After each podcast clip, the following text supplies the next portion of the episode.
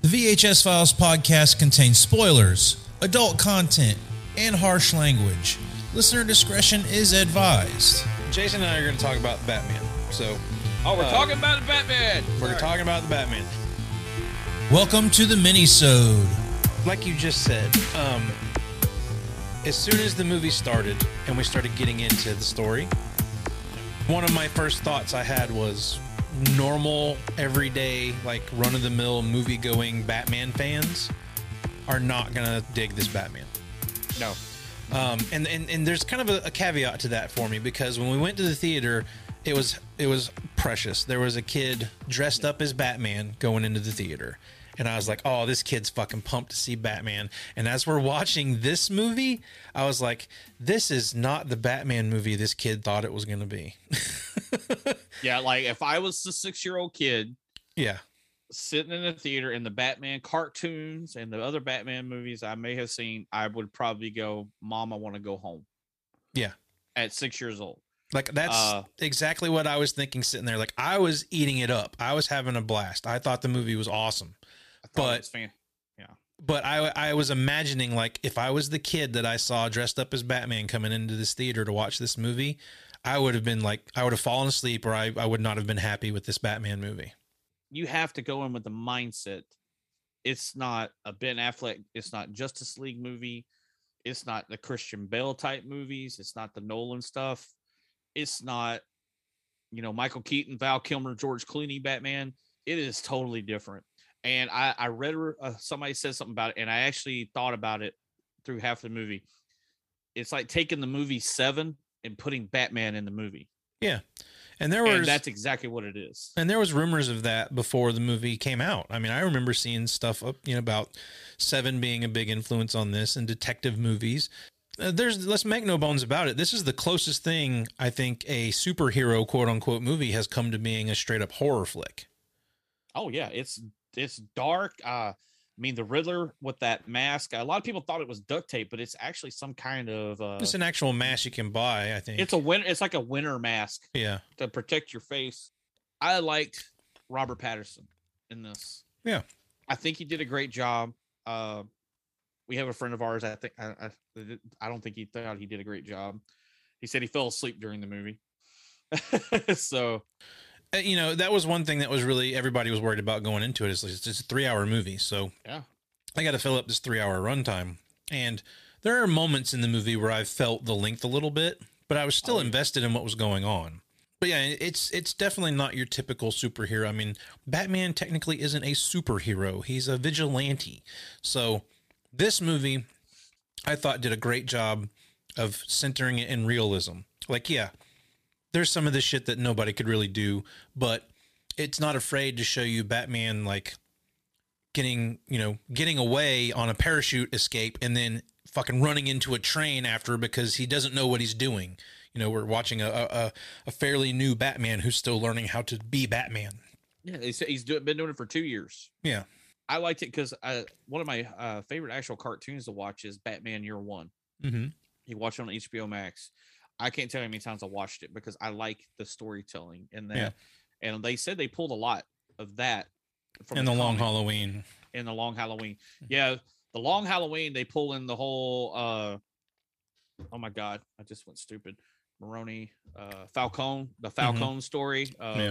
Thomas Wayne helping him because he got shot. Yeah, that's I think that's in the Long Halloween stuff. And then from the Year One story and I think the movie, the animated movie. Yeah. But I like it because he fucks up. He gets his ass kicked a couple of times in these movies. He's like I said, everybody is so used to Batman gets in a fight. He kicks everybody's ass. He doesn't even get hit. Well, no, I mean, I think they do a good job of balancing that in this, though, because, I mean, there's the introduction to Batman in the beginning of this. And this. Oh man, the setup for this and the voiceover, which fear is a tool. But when that light hits the sky, it's not just a call. It's a warning. I'm vengeance. Sometimes voiceover can be bad for movies. Oh, I love it. But it works for this one, and then like that whole setup of, you know, they don't know where I am in the city. So every dark corner I could be around it. So they, like, people are scared. Like, I thought they did an okay job setting that up in the 89 Batman. Like, I got that they were going for that in 89 Batman. I heard the bat got him. The bat? Oh, man, give me a break, will you? I didn't really catch much of that in the Christopher Nolan version, but I think this movie does a great job of setting up, I am what the people in this town should be scared of. You know, I'm what the criminals should be scared of in Gotham. Yeah. And I could be around any corner. Might not be yours, but it might be one of yours, you know?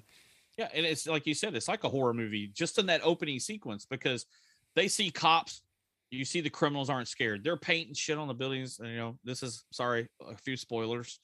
We're going to spoil some stuff in the movie. So if you're watching, be prepared. We are spoiling some of the stuff in this movie. Yeah, and that's all going on. But then that fucking spotlight comes on. And, you know, like you said, he's been doing it for 2 years. Mm-hmm. And like you said, the voiceover parts. And then you see the criminals see it, and they start looking, and they look into the darkness to see the monster. Yeah. You know, like in a horror film, like you're waiting for Michael Myers to walk out or a fucking Wolfman to jump out and eat your fucking face. Yeah. And throughout the whole city, I mean, they know he can't be in every spot in the city. He's one Batman, mm-hmm. but they're all fucking scared to look into the darkness because they know that's where he's probably hiding. Yeah. And I like it right there at that first fight scene with the Jokerish crowd gang going on. Mm-hmm. That's fucking awesome. I like that. And this is the first time they've really set Batman up as that kind of a anti-hero in the movies. Like, you get a little bit of that in 89 Batman. Yeah. And I don't really think, again, like, I don't think it's portrayed that well in the Dark Knight series, which is fine.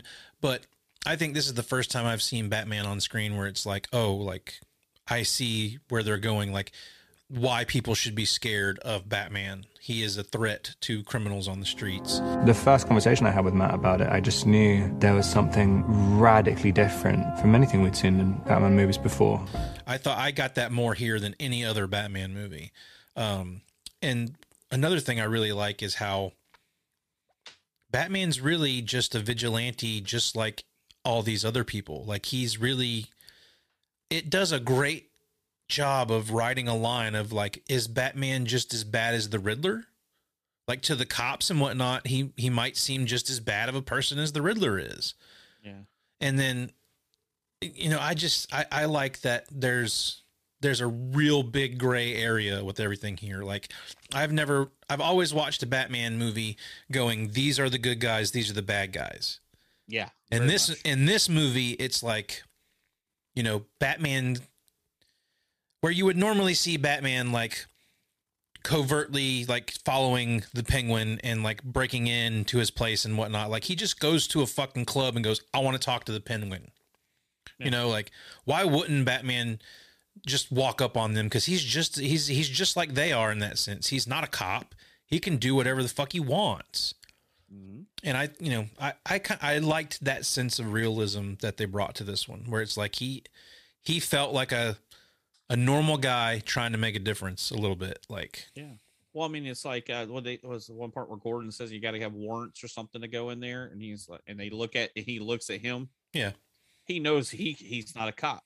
Yeah. He operates outside the law, so therefore he could just go in there and do whatever the hell he wants. Yeah. But I mean, I think Robert Pattinson did a good job of portraying Batman. They don't do the full-on playboy billionaire thing, like a little bit they touched on in the Nolan films, where he's driving the Lamborghinis around town and taking hot chicks out to dinner. They kind of did not get into that. Well, and Jenny brought up a good point. Like, this one is based on, like, he's fairly fresh off the fact that his parents were killed and all the shit that happened to his parents. And, like, she made a good point of, like, he doesn't have to be a playboy millionaire. He could be, like, most millionaires aren't making themselves known around the place. Like, they are recluses. They reside in their mansions and live how they live. Bruce Wayne. I'm sorry. I wouldn't be bothering you here, but your people keep telling me you're unavailable. That's why everybody's, like, surprised to see Bruce Wayne's here, because Bruce Wayne doesn't come do shit, you know, like. But, or does he not go out because of what happened to his mom and dad when he was a kid? Right. One thing I thought was really cool here was the way they portrayed Alfred. Yeah, and Andy Serkis did a great job. And I like, because when he first showed up on screen and they start talking to each other, I was like, I'm supposed to buy that this dude is his manservant. But with this story, you know, the Waynes were political figures. Mm-hmm. And I got hints of it throughout watching this, that I don't think you're supposed to think that Andy Serkis is portraying Alfred as a butler. He's like security detail for the Waynes. Yeah. And then, like he said, they put me in charge of taking care of their most important asset, which was him. Yeah. But he did consider, you know, they started getting into talk about family and people you leave behind. And I like that they got into that, because that's where you get a little more of the Alfred later down the road with him and Batman, mm-hmm. Or Bruce Wayne. Bruce Wayne basically considers Alfred his parental person. Yeah. Yeah. But he even said, Alfred, they have that talk when he's in there talking about, I could have done this for you, but I taught you how to fight. Mm-hmm. And that's where I kind of wonder, are they going to have the thing where he trained with the League of Shadows and the Ra's al Ghul thing, or are we going to go that Alfred taught him how to do all this because of Alfred's upbringing? Yeah. Because Alfred's got the big scar and stuff like that. And there's a lot of different background stories to Alfred too. So I find a lot of that stuff that they did interesting. The other thing I find very interesting is how in other Batman movies and any of the Batman stuff, you know, I haven't read a ton of the comics, but in most of the movies, you know, you have Batman, which is the standout hero, and then your villains are all these over-the-top, eccentric villains. Why, you sniveling sardine? Are you pompous, puffed-up penguin? Our friends make peace. Have a shake on me. Yeah. Where this one really narrows it down to the fact, like, you know, you think the Penguin, you think, you know, over the top penguin gear. He looks like a penguin when he walks around. Like, why can't the Penguin be Falcone's bodyguard? Yeah. And like, they call him the Penguin because he just fucking looks like a penguin, you know, like, and Colin Farrell is amazing in this role. Yeah. And we're getting a spinoff series. He's getting his own HBO Max series of the Penguin, which I think is going to be from this, is because now with Falcone out of the picture, it's going to show him moving up. So. And one of my favorite things they did is how they kind of pay homage to certain things. When they capture Penguin and they have him tied up, and then they find out that he's not who they're looking for, and they walk away, and he's like, oh, you're going to leave me tied up? And he waddles away like a penguin. That shit had me laughing, dude. I thought that shit was so funny. I love the aspects of Batman's suit that, you know, you don't get the standard Batman logo. Yeah. You don't get the full on thing that every Batman movie has had. Yeah. It's actually a practical device that looks like a bat on his chest. So he uses it for a knife. Yeah. Something like that. Yeah. And so, like, a buddy of ours made a comment. It's like, why did he jump out and cut the cord? He just cut it through his battering and cut it. That makes sense. Well, there's a few things I will say. Like, towards the end of the movie, there were some things happening that I felt like we're getting a little lost in translation. So I want to see it again, because it was a lot of movie to take in. But, you know, I loved Paul Dano as the Riddler. Yeah. Like, I haven't been scared of a Batman villain since Heath Ledger, as I am with, like, Paul Dano. Like, and... you know, it's tough shoes to fill. And another thing one of our friends mentioned was that he didn't like the Riddler, and I love this portrayal of the Riddler. Like, the Riddler's always been this, like, fun, playful, hokey, like, joygasm. He's a B-list villain in a sense. Yeah, I like that they put him at the forefront here and made him fucking terrifying. And I mean, the opening scene of this movie is amazing. With the political figure coming in, he's watching the TV, and then as he moves, like, you see the Riddler pop up in the background. Just out of nowhere. Oh, that scene's fucking good, dude. And there's like you said, a lot of this movie reminds me of Seven. There's a lot of Seven influence in this. Oh yeah, I mean, just even the look of the film. Yeah. And the feel of it, I love that. But I mean, there's some times where, I mean, when Riddler's not in his Riddler costume, when he's in Arkham, it gets a little long-winded. Yeah. And some of that, I think, could have been cut down and made it even more terrifying. Even the end scene with him kind of crying about what's going on. Yeah. I'm like, I think that took the Riddler down a little bit, because I was with you. He seemed more terrifying of what he was doing, because it's like, it's almost like he was unhinged, like the Joker would be. Yeah. But he's so smart. He's thinking of all these traps. He's always a couple steps ahead of Batman and Gordon. And that makes you terrified. The thing I think they did really smart is that moment when Batman goes to see him in jail. Mm-hmm. And he starts talking about Bruce Wayne, and you think he knows. You think he's figured it out, and like, I think it's fucking cool that they just play it where Batman doesn't say anything; he just lets the dude talk. Mm-hmm. And I think up until the moment when he reveals that he doesn't know, like, Bruce thinks he's been figured out. Oh yeah, you can see the look in his eyes without saying anything. And the tension in that scene is awesome. But then when he says, "We didn't get him," I was like, oh shit, this just made it 10 times better. He thought the Batman would take his side. Right. But he didn't. Because he's Bruce Wayne. And you're trying to kill Bruce Wayne. So I love that they subverted everyone's expectations, thinking, oh, he's going to find out that Batman and Bruce Wayne are the same person. And he doesn't. I thought that was really a smart choice. And it plays with the audience. It plays with the audience a lot. I mean, there's a couple times where I thought that was in the movie. Yeah. Like, it was over. Like, this is it. And because I wasn't looking at the phone or nothing. And I'm like, it's already been 3 hours? Yeah. And then it carried on, like, with that scene. And then he goes back to the apartment and pulls the cord, because that tool that he was killing people with was a fucking clue. Yeah. For what him to do. And you're like, dude, this is some great writing. Yeah.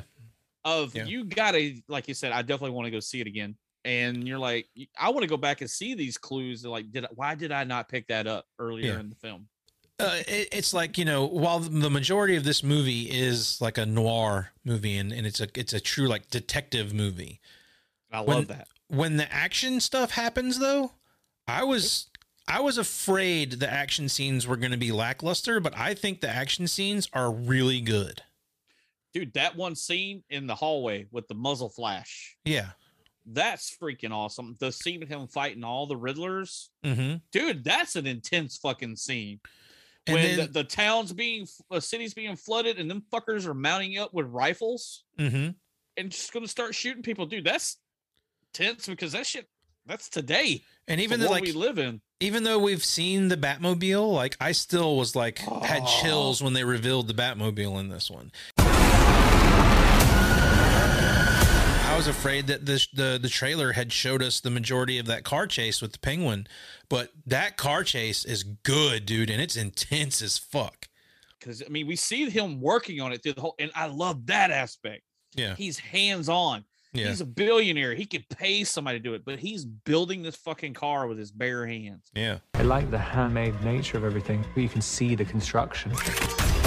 It's an element of showing how do-it-yourself his version of Batman is. His tactical knife is actually stored as part of his chest plate and is actually his Bat logo. That's awesome for somebody who knows mechanical stuff and can build the car. I mean, I've done it myself. I love that they do that. So he's down in it. He is fully into being Batman. Yeah. And not just, I'll just buy it.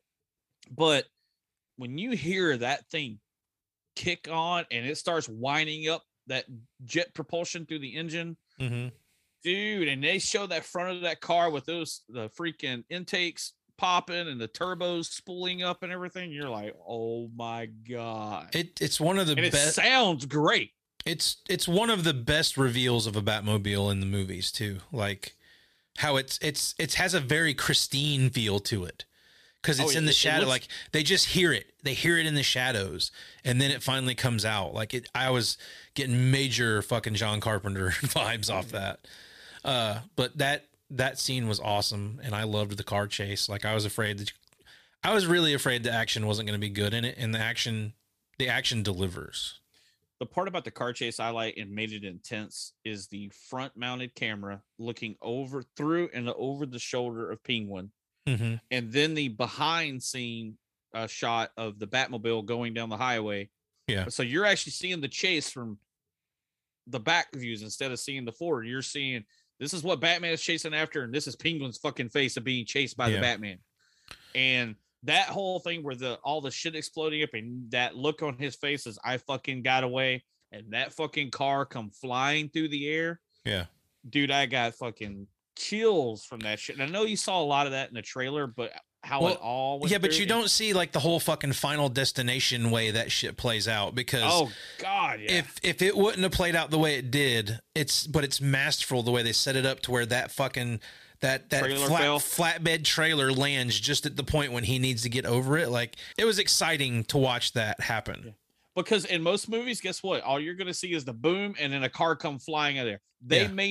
They showed you how he jumped over the fucking blowing up truck. I thought that was cool. They made it practical that Batman's driving a fucking just a beefed up fucking car. Yeah, and it's not a car that like has suspension that would just like make him fucking Inspector Gadget over that shit. Like, no, he got lucky and got where he got. Like, turbo boost, right? You know, Knight Rider style or nothing like that. I mean, that shit really is going on.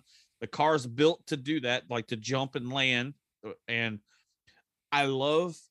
And that's one of my favorite scenes is when he gets out of the car, the upside down look of when Batman's walking to the car just slowly. Yeah. And they do that a couple times. The sound of him walking is ominous. Mm-hmm. It's like you hear the boots hitting the ground in the water and it's loud. It's got a thump to it. And it's almost like, does he do that on purpose? Because he wants you to feel that terror as I'm creeping up on you in the dark or walking towards you. Did you get like they were trying to pay tribute to the 66 Batman with some of the scenes, like walking through the crime scenes? Like, I was getting a real like 66 Batman vibe off of that, because you would see Batman and Gordon like walking around and talking to each other a lot. And I was kind of feeling that with this. Well, they said they did that a little bit. Even in the mask, they did it. If you notice the highlights, it highlights his brow. Yeah. Which is like the old Batman white. Right. Drawn on eyebrows. And I noticed that a lot. I was like, God, in parts of when he turns the cowl, it looks like it has eyebrows on it, but it's not. It's just the way the light hits it. And I thought, and that's the other part. I like that he's a detective. I mean, that's Batman, the world's greatest detective. Granted, he's only been doing it for 2 years. Yeah. But he's going to get there. But it shows him deciphering the crime scene. And he's walking around and he's catching stuff that the cops are missing. Yeah. And that's what he's supposed to do. He's not just supposed to grab people and beat them up and go hop on the bat wing and fly over here and hop in the bat boat and do this. It's like you said, it makes him to be a normal guy in a fucking high dollar suit that's bulletproof. And that's how he survives. But he's obviously taking damage. You've seen the scenes in his back where it is scarred up. Yeah.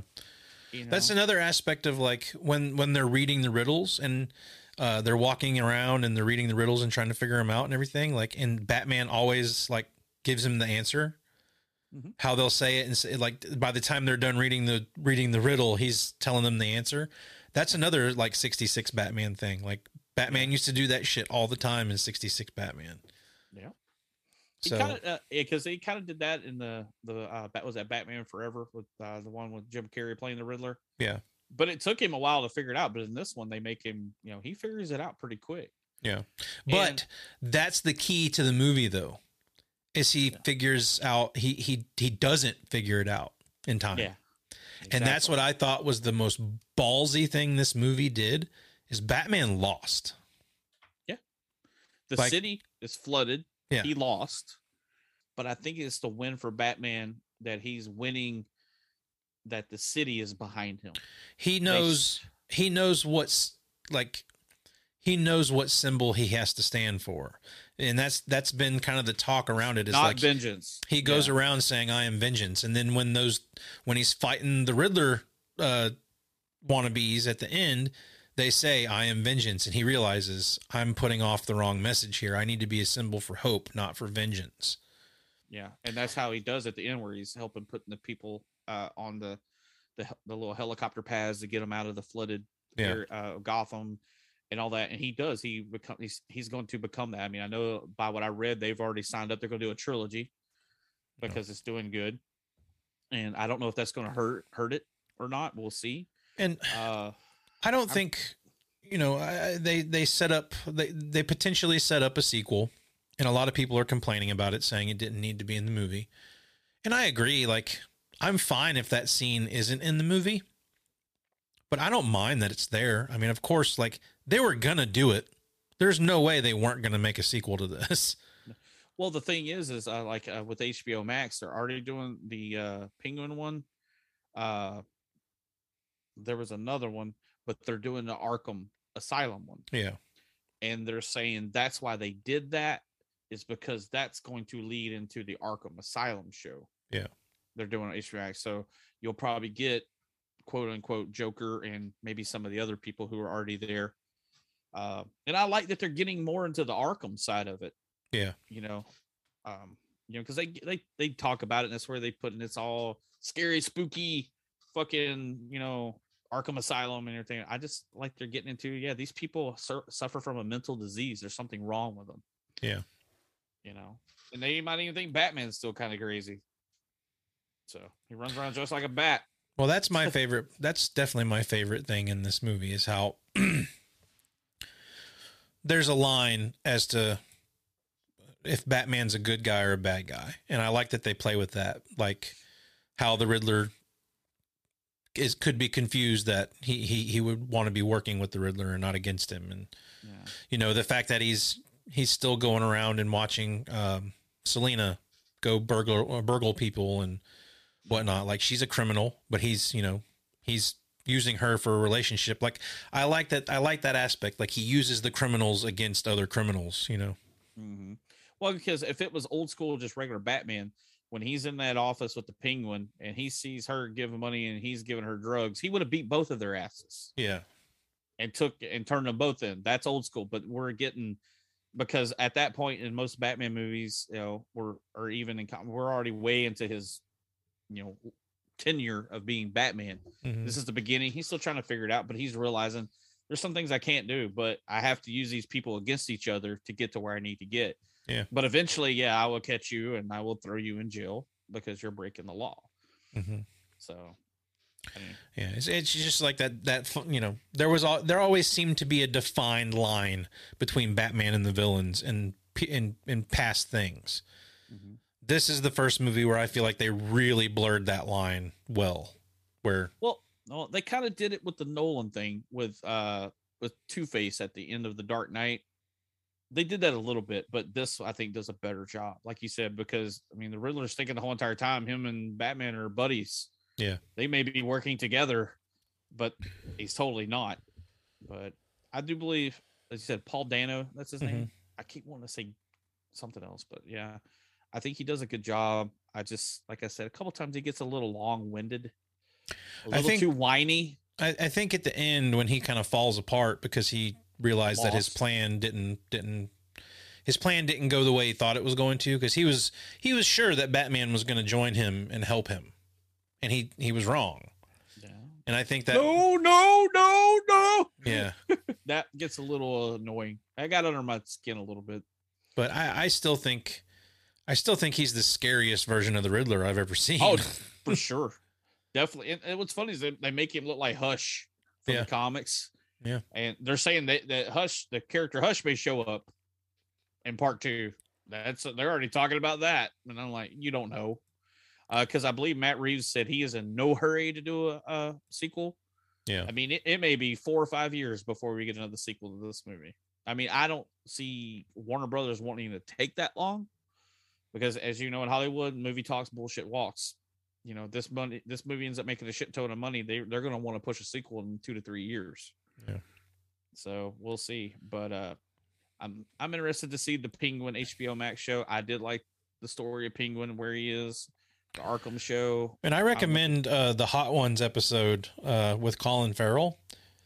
It was a pretty good episode. And Colin Farrell talks a lot about how he felt making this movie and how he is as an actor. And I got a little more respect for Colin Farrell after watching that Hot Ones episode. So check that out if you're interested in that.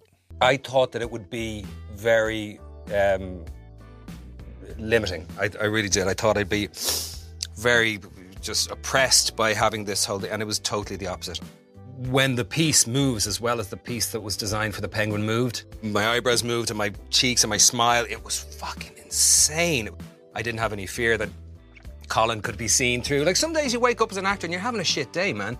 Normally, like, he could have people on there that I have no idea who they are, or I'm not interested in hearing what they have to say. But I'll watch the episode and I'll learn things about that person, and he asks them such good questions that I'm like, oh, that was a good fucking episode of this. So, well, I think people should go and see it. I mean, have your own opinion about it. It's just, it's not your everyday Batman movie. It's not your, yeah. If you're used to any of the Batman stuff you saw before this one, don't go in with those expectations. Yeah. Like I said, I thought the trailers were cool. I think I watched only the first major trailer. I didn't really watch any of the other ones that led up to it, but I went into it going, I might not like this. I did not want to build myself up for it because I do like Batman movies. And I was just like, I love the Batman animated movies that DC does. So I was just kind of like, but I took my girlfriend with me. I told her it's a 3-hour movie. She didn't have a great look on her face when I told her it was 3 hours long, because I didn't tell her that till we were going. And she walked out and she was like, I enjoyed it. And I went, no, you're just saying that because you're hanging out with your comic book loving boyfriend. And she's like, no, it's a good movie. So a person who does not know anything about Batman, who hasn't read a Batman comic and only seen a couple other movies about, she said it was a good movie. And I think that does good for comic book movies, that people who aren't just comic book fans think they are good movies. Yeah. And that's like, good for Hollywood. You know, like we mentioned Seven, but like another movie, and this is going to sound weird, but another movie this kind of reminded me of is Basic Instinct.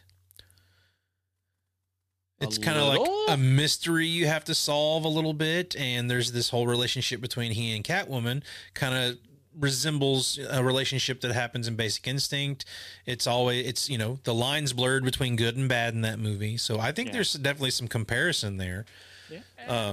So, I mean, yeah, it's more along the lines of a drama or a thriller or a horror movie. But when it does action really fucking well. I would definitely love to see it again just to catch the things that I was a little confused on, because there's still some things I walked away going, what happened here? So I definitely want to see it again so I can pick up on the things I missed. Yeah. And the one comment, our buddy of ours, Kern, of all people, and he said on there that he thought he was confused about, made him creeped out, was the way that Batman stared at the kid, the mayor's kid. Yeah, there. And I told him, I said, I don't find it creepy. I find it, he sees himself. Yeah, yeah, that's exactly what they're going for here. They're going for, he's staring there, and I think it's fucking with Batman's head. Yeah, because he was like, that's me. And right. I even read today that somebody said that's going to be Robin.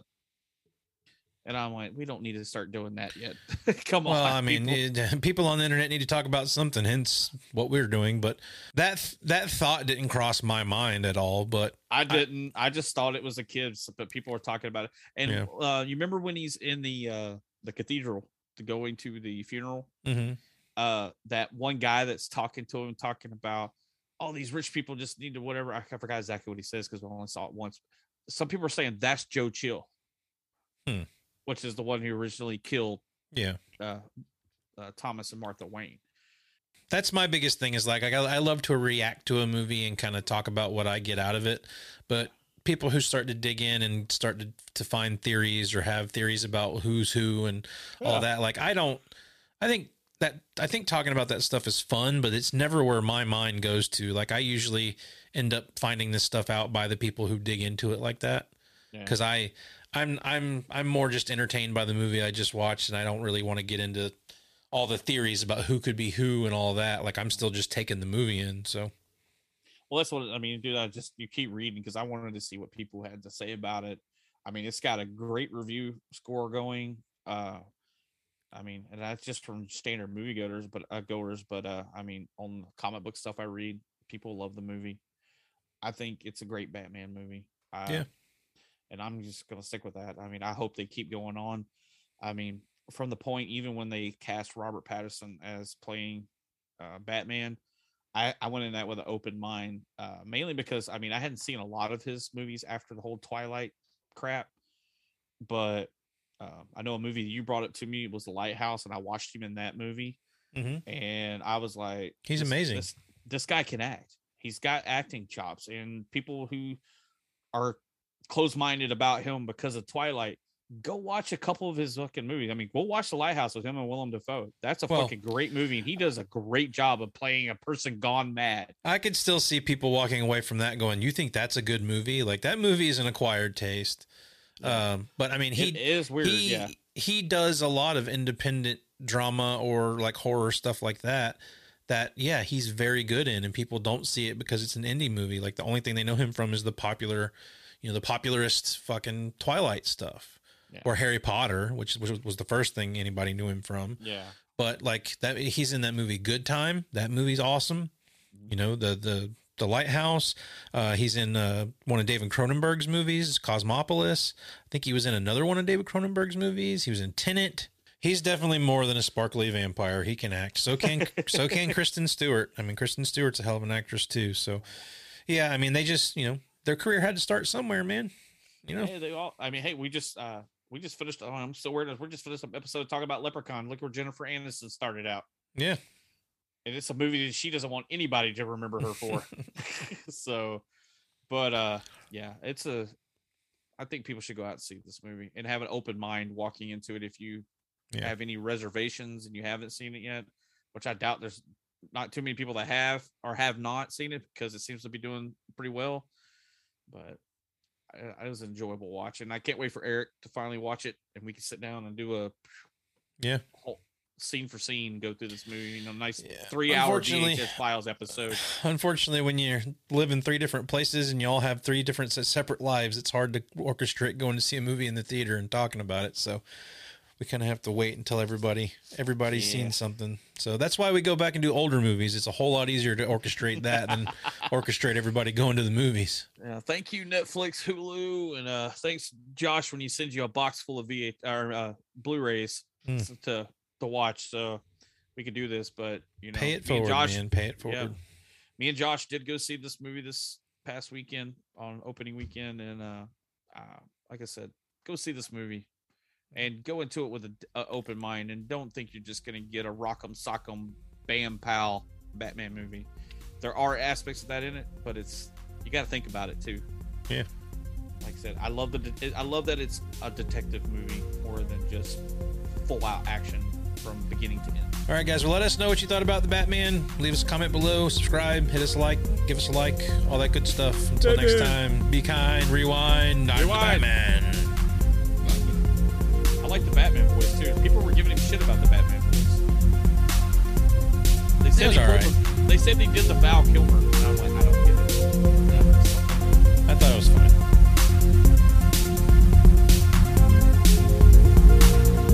You've been listening to the VHS Files podcast. Watch a few movies, take a few notes. If you like what you heard, please subscribe and drop us a rating and a review wherever you get your podcast. It was fun.